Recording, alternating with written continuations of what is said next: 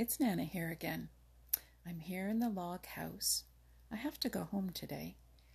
But before I go, I would like to read you the next story from the Burgess Animal Book for Children. This is Chapter 2 Peter and Jumper Go to School. Hardly had jolly round red Mr. Sun thrown off his rosy blankets and begun his daily climb up in the blue, blue sky when Peter Rabbit and his cousin Jumper the Hare arrived at the place in the Green Forest where Peter had found Old Mother Nature the day before. She was waiting for them, ready to begin the first lesson. I am glad you are so prompt, said she. Promptness is one of the most important things in life. Now, I am very, very busy these days, as you know, so we will begin school at once. Before either of you ask any questions, I'm going to ask some myself. Peter, what do you look like? Where do you live? What do you eat? I want to find out just how much you really know about yourself. Hmm, Peter scratched one ear with a long hind foot and hesitated as if he didn't know just how to begin. Old Mother Nature waited patiently. Finally, Peter began rather timidly. Well, of course, said he, the only way I know how I look is by the way the other members of my family look, for I've never seen myself. I suppose, in a way, I look like all the rest of the rabbit family. I have long hind legs and short front ones. I suppose this is so I can make long jumps when I am in a hurry. Old Mother Nature nodded, and Peter, taking courage, continued. My hind legs are stout and strong, but my front ones are rather weak. I guess this is because I do not have a great deal of use for them except for running. My coat is a sort of mixture of brown and gray, more brown in summer and more gray in winter. My ears are longer for my size than are most those of most animals, but really not very long at all, not nearly as long for my size as my cousin Jumper's are for his size. My tail doesn't amount to much because it's so short that it is hardly worth calling a tail. It is so short I carry it straight up it is white, like a little bunch of cotton, and I suppose that is why I am called a cottontail rabbit, though I have heard that some folks call me a gray rabbit and others a bush rabbit. I guess I'm called bush rabbit because I like bushy country in which to live. I live in the dear old briar patch and just love it. It is a mass of bushes and bramble tangles and is the safest place I know of. I have cut little paths all through it just big enough for Mrs. Peter and myself. None of our enemies can get at us there, hmm, excepting Shadow the Weasel or Billy Mink. I have a sort of nest there where I spend my time when I am not running about. It's called a form, and I sit in it a great deal. In summer, I eat clover, grass, and other green things, and I just love to get over into Farmer Brown's garden. In winter, I have to take what I can get, and this is mostly bark from young trees, buds, and tender twigs of bushes, and any green plants I can find under the snow. I can run fast for a short distance, but only for a short distance. That is why I like thick brush and bramble tangles. There I can dodge. I don't know anyone who can beat me at dodging.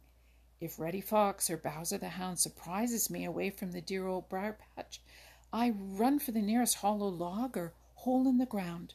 Sometimes in summer I dig a hole for myself, but not often. It is much easier to use a hole somebody else has dug.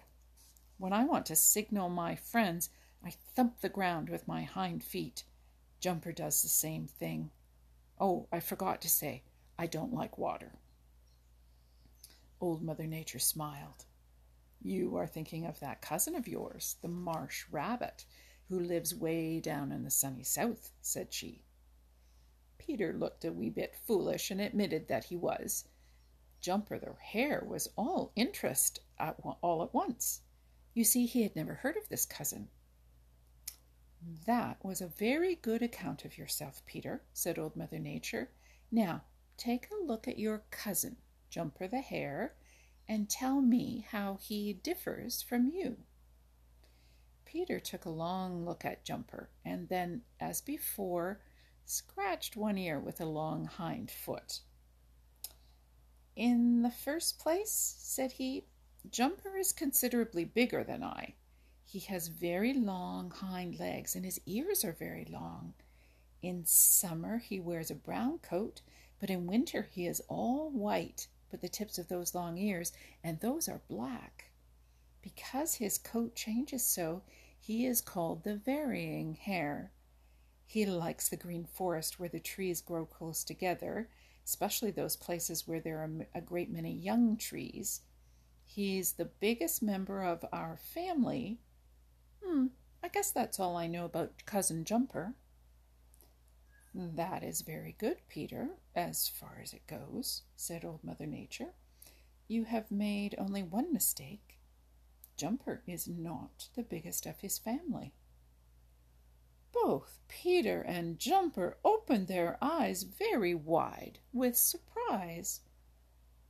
Also, continued Old Mother Nature, you forgot to mention the fact that Jumper never hides in hollow logs and holes in the ground as you do. Why don't you, Jumper? I I wouldn't feel safe there, replied Jumper rather timidly. I depend on my long legs for safety and the way I can dodge around trees and bushes. I suppose Reddy Fox may be fast enough to catch me in the open, but he can't do it where I can dodge round trees and bushes. That is why I stick to the Green Forest. If you please, Mother Nature, what is this about a cousin who likes to swim? Old Mother Nature's eyes twinkled. We'll get to that later on, said she. Now, each of you hold up a hind foot and tell me what differences you see. Peter and Jumper each held up a hind foot, and each looked first at his own and then at the others. They look to me very much alike, only Jumper's is a lot bigger and longer than mine, said Peter. No, Jumper nodded, as if he agreed. Oh, What's the matter with your eyes? demanded Old Mother Nature.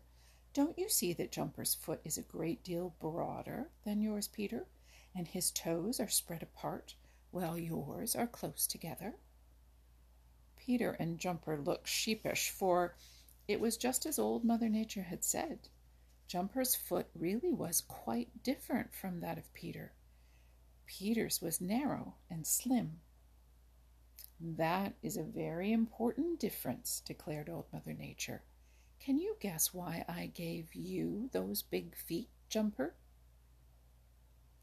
Jumper slowly shook his head. Not unless it was to make me different, said he. I'm surprised, said Old Mother Nature. Yes, indeed, I'm surprised. You ought to know by this time that I never give anybody anything without a purpose. What happens to those big feet of yours in the winter, Jumper?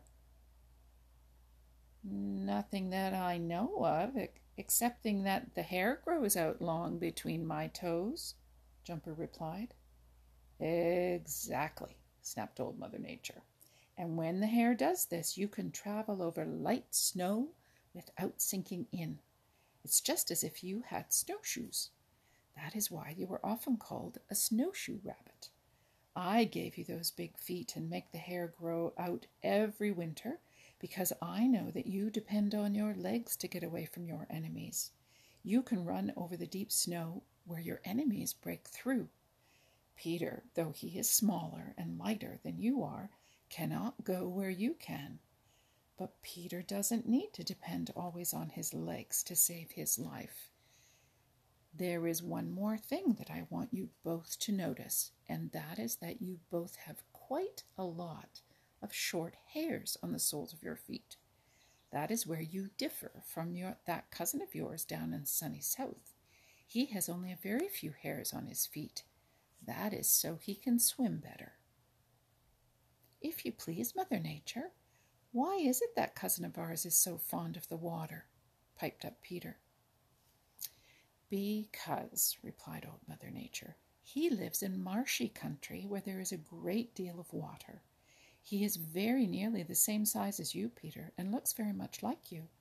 But his legs are not quite so long, his ears are a little smaller, and his tail is brownish instead of white. He is a poor runner, so in time of danger he takes to the water. For that matter, he goes swimming for pleasure.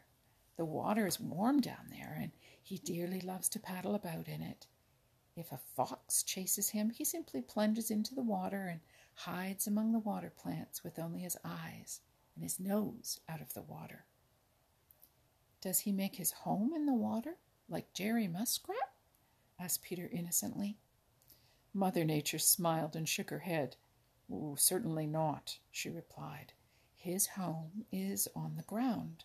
His babies are born in a nest made just as Mrs. Peter makes her nest for your babies, and Mrs. Jumper makes a nest for Jumper's babies.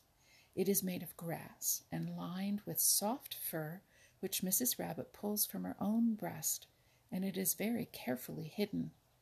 By the way, Peter, do you know how your babies differ from the babies of your cousin Jumper? Peter shook his head. I don't know, said he. My babies don't have their eyes open when they are born, and they haven't any hair. Jumper pricked up his long ears. What's that? said he.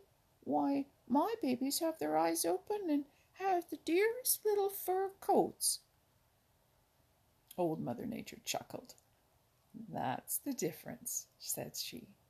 I guess both of you have learned something. You said a little while ago that Jumper isn't the biggest of our family, said Peter. If you please, who is? Well, there are several bigger than Jumper, replied Old Mother Nature, and smiled when she saw the funny look of surprise on the faces of Peter and Jumper. There is one way up in the frozen north, and there are two cousins way out in the great west. They are as much bigger than Jumper as Jumper is bigger than you, Peter. But I haven't time to tell you about them now. If you really want to learn about them, be here promptly at sunup tomorrow morning. Oh, hello. Here comes Reddy Fox, and he looks to me as if a good breakfast would not come amiss. Let me see what you have learned about taking care of yourselves. Peter and Jumper gave one startled look in the direction Mother Nature was pointing. Sure enough, there was Reddy Fox. Not far away was a hollow log. Peter wasted no time in getting to it. In fact, he left in such a hurry that he forgot to say goodbye to Old Mother Nature. Mm, but she didn't mind, for she quite understood Peter's feelings, and she laughed when she saw his funny little white tail disappear inside the hollow log. As for Jumper, he promptly took to his long legs and disappeared with great bounds, Reddy Fox racing after him.